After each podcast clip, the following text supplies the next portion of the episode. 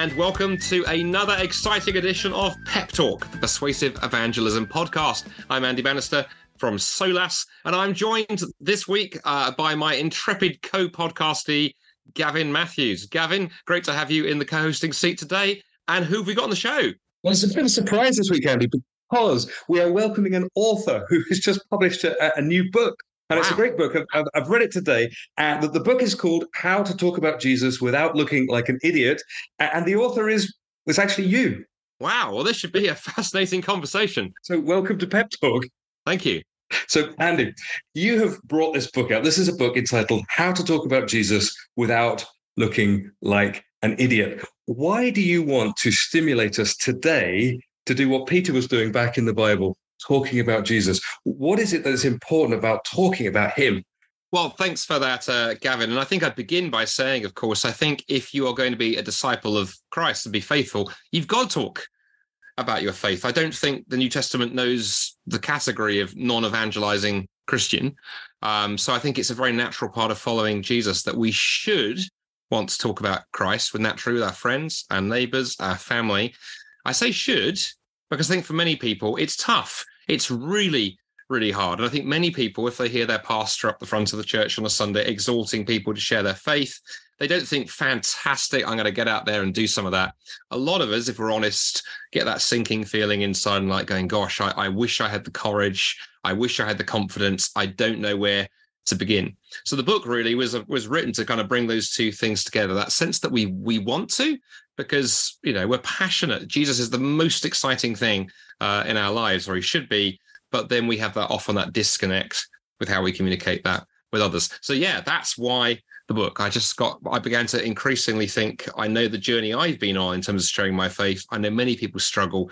And if if we at Solas, if I as an author can help people get that bit more enthusiastic about telling others about Christ, then it's a win-win all round. And why a book? I mean, I know you've been speaking on this subject on you know conferences and platforms and churches. Well, why have you taken the message into book form? What what will that yeah. do for well, you? I considered stone tablets, um, but the shipping cost for that is tremendous.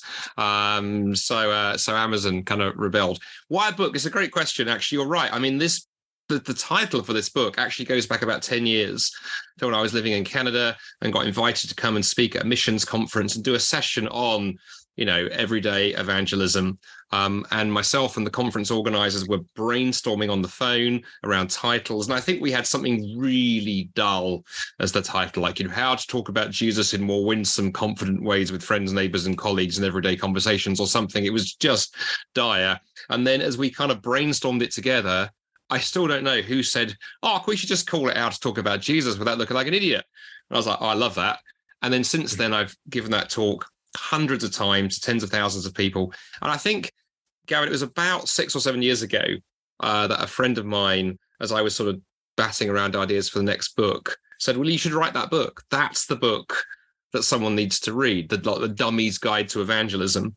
Um, so that's where the idea came from. And then I think there was that sense that, you know, at Solas, we do things in person, we do things digitally. But there's something about an old fashioned book that you can't quite beat. It has advantages. I mean, firstly, you can swap wasps with it, uh, which you can't do with with ebooks or other kind of forms of media. But then, more seriously, you can read it again and again and again. You can mark it up. You can look at it. You can give it to friends. You can go over bits more slowly that you've missed. So I think there's so many things that a book does. And then, of course, you know, I and and, and you and other Solas team members, we can only be in so many places, whereas a book can go into hundreds or thousands of places. So that's the that was the reason. And besides, some of my humor is so bad it only works in footnote form. So I have to, you know, every so often write a book because there are jokes that just won't work from the stage. Although if you've heard me in person, you might be looking there thinking, none of your jokes work from the stage, buddy. But you know, good luck to you. It's best not to comment on things like that to your boss, is, is what I'm going to say about it. Um, one question then, what kind of level is this pitched at? Is this pitched for professional evangelists mm. and specialists, or is it pitched for young people? Where Who's this sort of aimed at? What, yeah. What's your readership? Well, the backstory is for people who haven't yet read it to go in the opening story, in the opening chapter, Gavin, I tell the story of my first job. So when I was uh, 20, I worked for uh, for five or six years uh, was starting when I was 20, I worked five or six years um, for the health service for the NHS for a, for a hospital in London. And um, during my time at St George's Medical School in London, I, as I describe it in the book, I was very much an undercover Christian. And by undercover Christian, I mean I mean that outside work, I was actively involved in my church in all kinds of ways. Inside work, I kept my faith to myself. I said nothing. I was terrified of people discovering I was a Christian. I was probably the most pathetic evangelist in, in, in, the world, or at least I thought I was. And then I felt terribly guilty for this and didn't know what to do, and so on and so forth. Then in my later 20s, I encountered you know, friends and older, wiser Christians who really helped begin mentor and encourage me and teach me ways I could talk about my faith more naturally. But in one sense, when I set out to write this book, I found myself thinking, Gavin, what's the book that if I had a time machine, I could go back and give to my 20 year old self and go, Andy, you need to read this because this will start where you are and help you. And by that, I mean it assumes nothing, um, right down to literally, we don't have the word uh, evangelism anywhere on the cover. Reason being, many people are terrified of the word evangelism and they see books with the word evangelism on the cover. And I know I have friends, I know people who are like, well, I'm not an evangelist, so it's not for me. So I I wanted to write a book for somebody who knows nothing, has no confidence, has possibly never even had a conversation with a friend or family member about Christ because they just don't know where to start. Literally, if you've been a Christian for six days, I would hope you could pick this up and get started. Meanwhile, if you've been a Christian for 66 years, you know, more like someone like you, Gavin, um, then, um, you know, there's something in here too, because it's not a theology book. You know, it's not a heavyweight intellectual book. It's got some big ideas in it, but it's designed to be very, very simple. And very seriously, that also means if any of you have, you know, kids or grandkids, you know, who are following Christ and, and don't know where to start on this kind of journey, it's also a great book for for someone for a young person or a teenager. Because uh, again, it's designed to be very, very, very practical, just in terms of things you can do to have everyday conversations about your faith. So it assumes nothing, Gavin. It really does start at ground uh, at level one.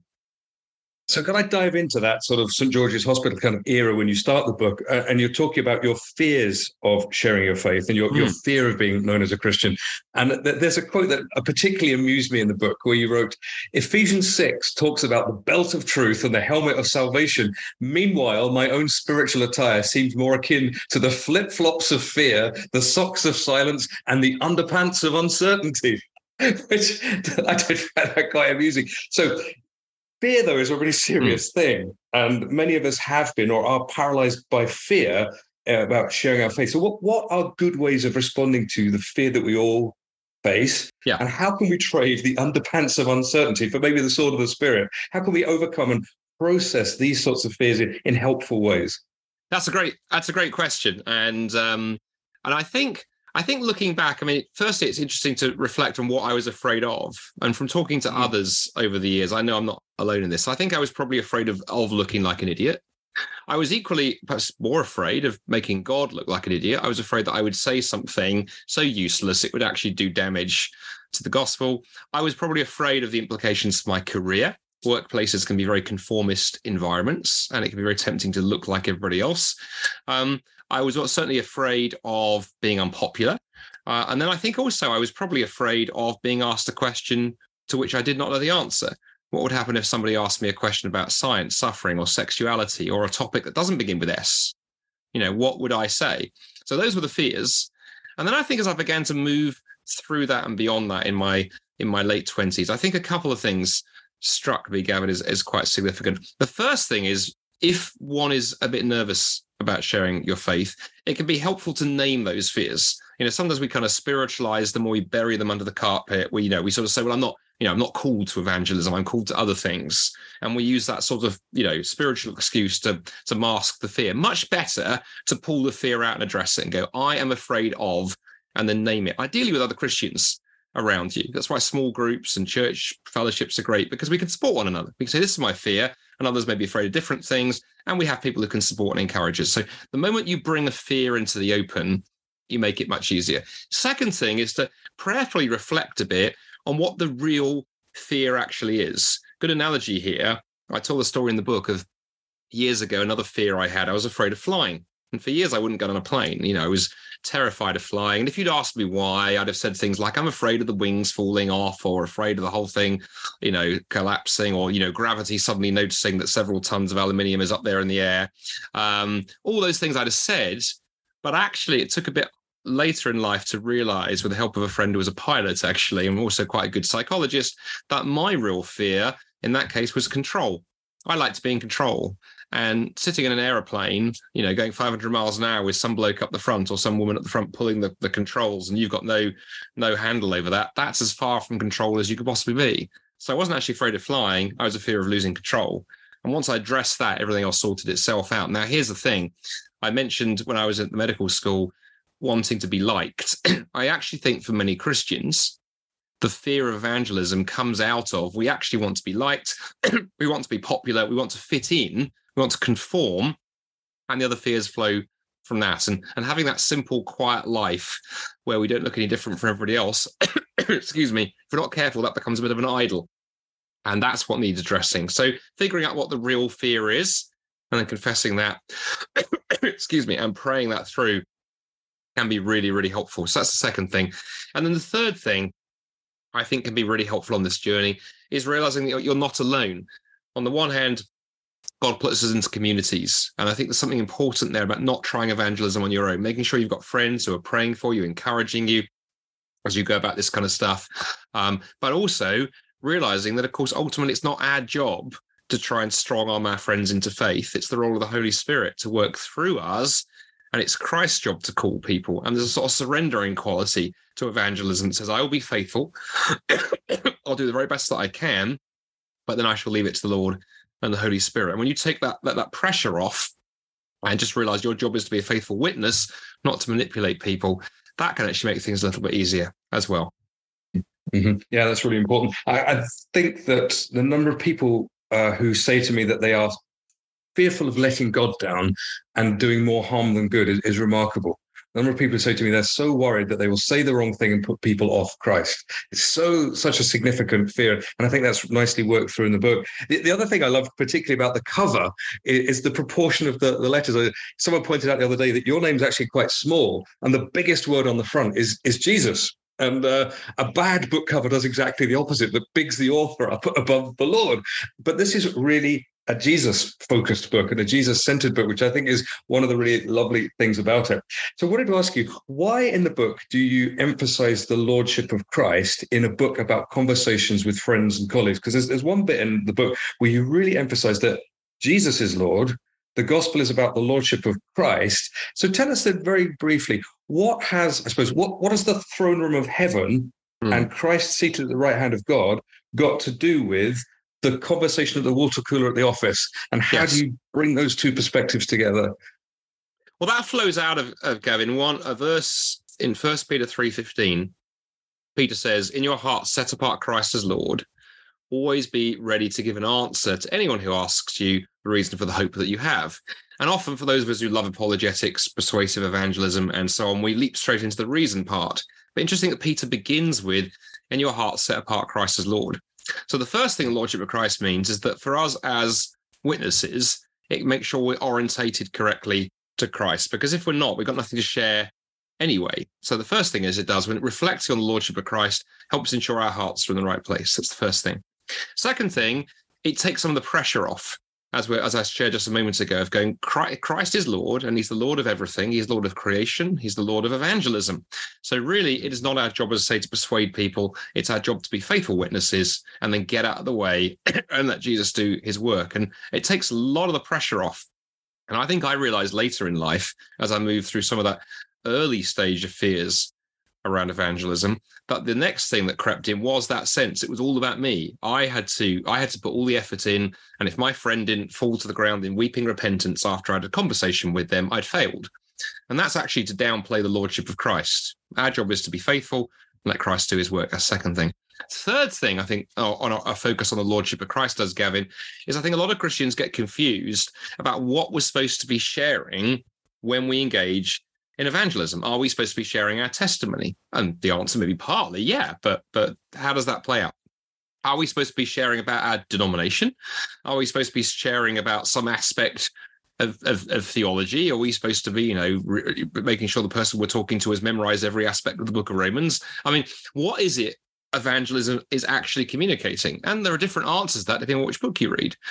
But I think ultimately, evangelism comes down to we want our friends to recognize that Jesus is Lord, and everything else flows from that. And that's actually thoroughly biblical. Paul in Romans says if you know if you if you if you confess with your mouth and believe with your heart that Jesus is Lord and you believe that Christ, you know, God raised him from the dead, then you are saved. Those are the things. You believe in the death and resurrection of Jesus and his lordship.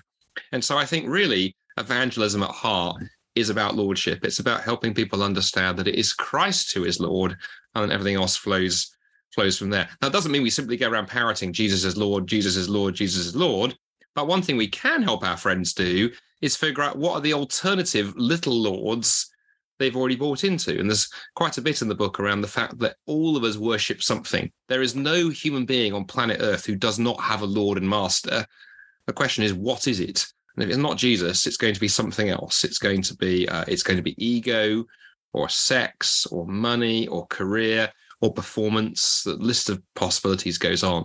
And when you get the idea of lordship into your head, then it can be helpful because when you're engaging with your friends, you can be listening, you can be praying, you can be discerning, okay, what is occupying the place of Christ in their lives? And how do I gently and more not so gently if the Holy Spirit nudges you, but how can I gently address that? And if you want a good example, by the way, of that in action, go read Acts chapter 17, verses 16 through 34, where Paul is in Athens and you see him do a really wonderful job actually of of engaging the idols quite literally. Uh, he does it positively and in a challenging way. He's able both for the athenians to be positive about how religious they are but also to be firmer in terms of the way that religiosity is misplaced. So there's quite a helpful model for us there in terms of how we share with our friends. Mm. and isn't it interesting that so often christians feel more comfortable talking about church but the world is more interested in hearing about jesus and that's actually really interesting that it's what we need to be better at speaking about is sometimes what people are more willing to actually hear in the cultural moment that we find ourselves at the moment. And you, you, mentioned that the kind of heart of the book is the use of questions. And I'm sure that anybody that's ever been to a Confident Christianity conference or heard you speaking will know that you encourage us to follow the Lord's example by asking questions to blow conversations open. And the, you know, what do you mean by that question? The why did you ask that question? And have you ever wondered?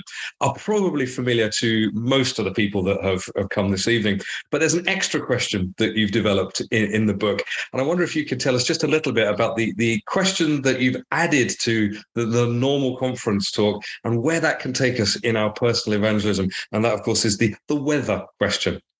And not, yes, not as in rain and snow. No, I was going to say, which is not about you know, whether it's pouring with rain today. No, exactly. Yeah. So for, people who haven't been to a confident Christianity, there's there's the, the, the, three questions we start with, and we always teach at those, Gavin. We teach the what question.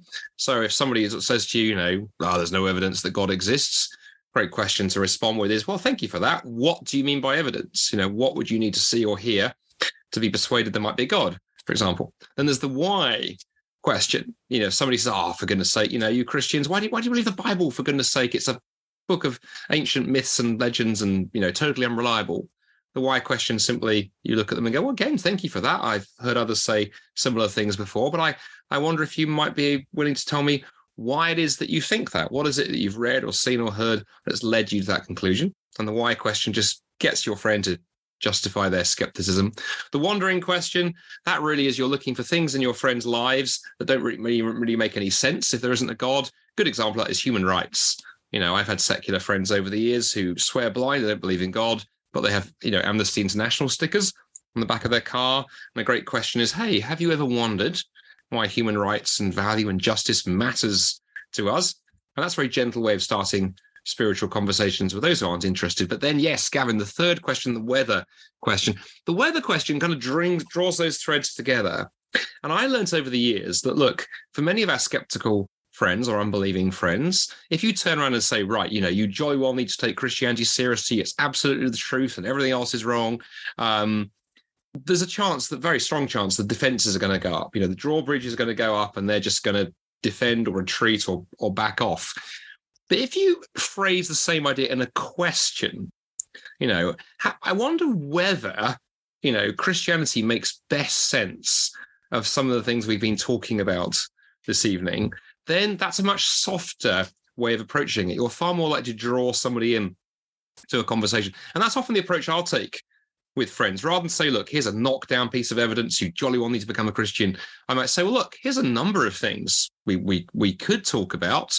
Um, you know, our passion for justice, our love of beauty, the fact that science works, uh, the fact that you know human beings universally believe in some sort of sense of morality, um, the death and resurrection of Jesus. I might put all kinds of pieces on the table. And I might say, look, I just wonder whether Christianity makes far better sense of all of these pieces of evidence taken together. And again, it's a very gentle, um, much more winsome way, I think, of inviting people to consider a different possibility. Because I think we can sometimes forget, Gavin, when we're inviting someone to consider the claims of Christ and inviting someone to actually put their trust in him, follow him.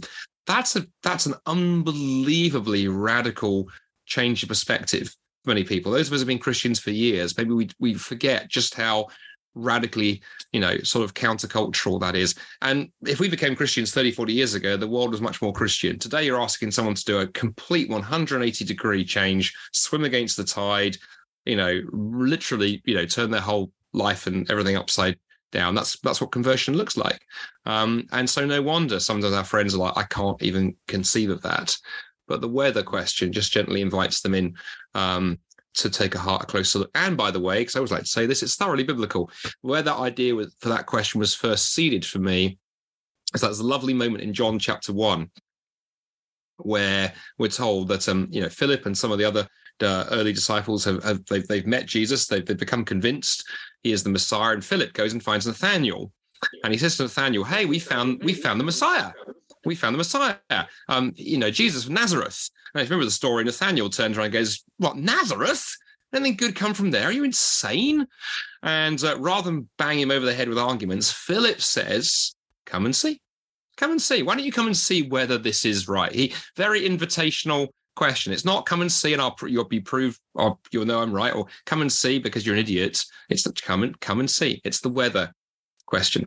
And I think there's a lot of that in scripture. Jesus was very good at this through the parables too, inviting people to contemplate whether there might be a different way of seeing things. You know, Luke 15, he's addressing the, the Pharisees who are, you know, having a real hostile go at him for going and hanging out with tax collectors and sinners. He tells the story, doesn't he?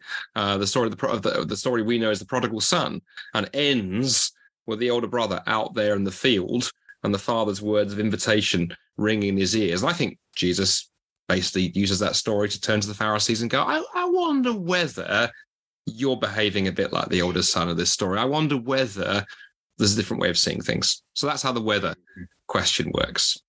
Yeah, that's really good. Thank you. Um, I think we're nearly out of time for this section, but I think we've got time for one more question, which which is this.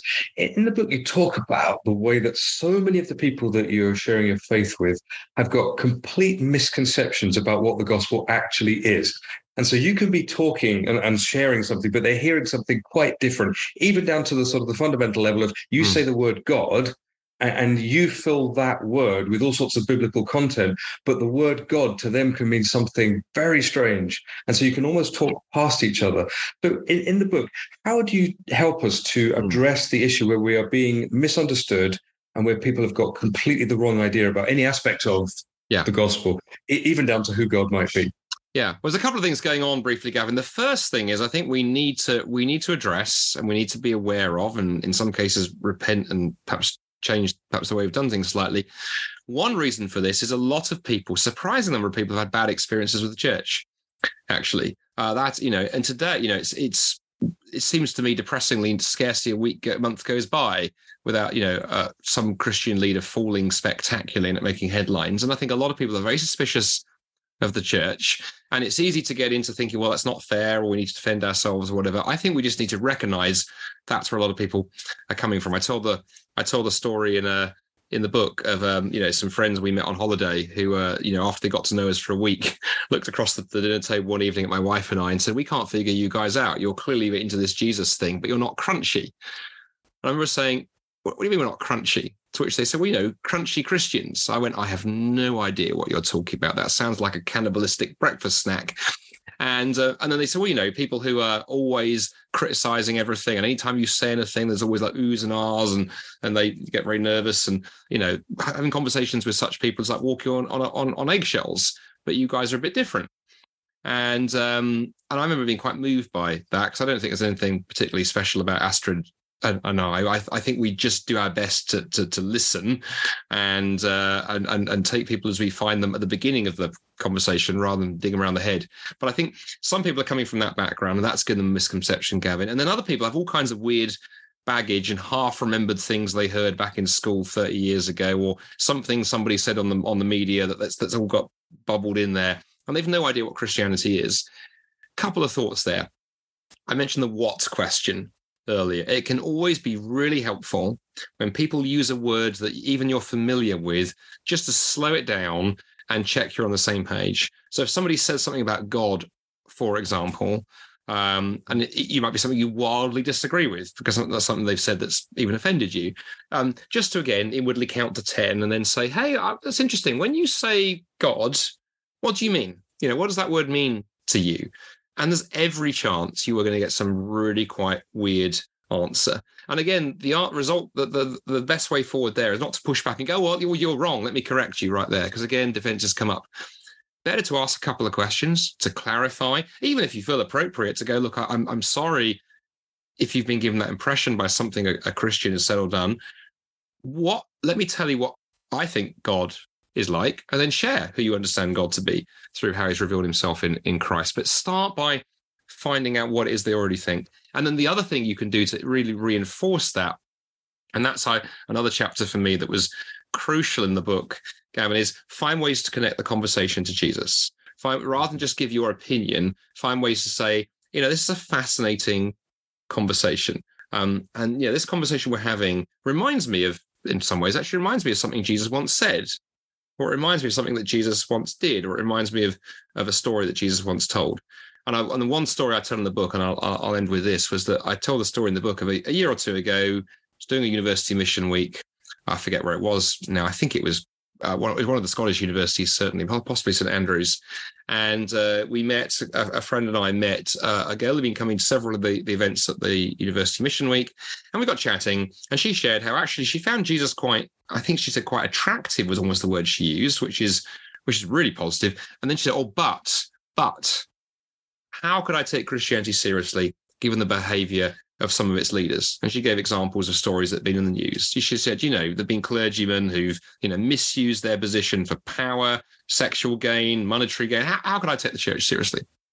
Now, there's a thousand and one things one could have said in in in, in there. Mean, it's quite tempting to try and defend the church and go, hey, you know, not quite as bad as you paint. But it occurred to me that's not going to get anywhere really. So I don't. We just listened, asked a couple of questions, and then I felt this real nudge of the spirit just to look at her and say, look, you know, I, I share your disgust at these stories, quite frankly. I share your mm. disgust completely because it's so antithetical to how Jesus himself behaved. In fact, this very conversation reminds me of the story of when Jesus washed his disciples' feet. So I said, Have you ever heard that story? And she hadn't. And my colleague on the speaking team said to her, Well, have you got a moment? Would you mind if we read that to you? And this late girl was like, no, I'd love to hear that. So, you know, cracked open the Gospels, read that story, were able to talk about it and the radical countercultural difference it was to have a rabbi, you know, bending down and washing someone's feet. And then, you know, that led naturally to an opportunity to say, you know, and the other thing this reminds me of is something Jesus did uh, too at the end of his life when he died there on the on the cross. Somebody with ultimate power, the very Son of God, who could have just destroyed all of his enemies with a mere snap of his fingers. But he didn't. He didn't use his power to victimize others. He laid his power down and became a victim uh, in order that we might be reconciled to God. And I said, any leader who does whose behavior doesn't in some way remind you of Jesus' self-sacrificial approach to leadership probably doesn't deserve the title Christian. And that opened up this entire conversation that ended up with us being able to give her a copy of Mark's Gospel at the end to to take away. And we and and we did it just by starting with her her problems, Gary, her misconception. Well, I want to say misconception, her her her perspective of what the church was like, and connecting her to Jesus. So I think mm-hmm. that's what that's our challenge. That's the task, and that's our privilege. Wonderful. Well, thanks for all that, Andy. That was really interesting. The, the book's great. I can highly recommend it.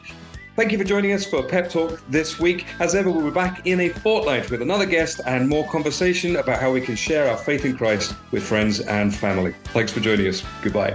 Bye for now.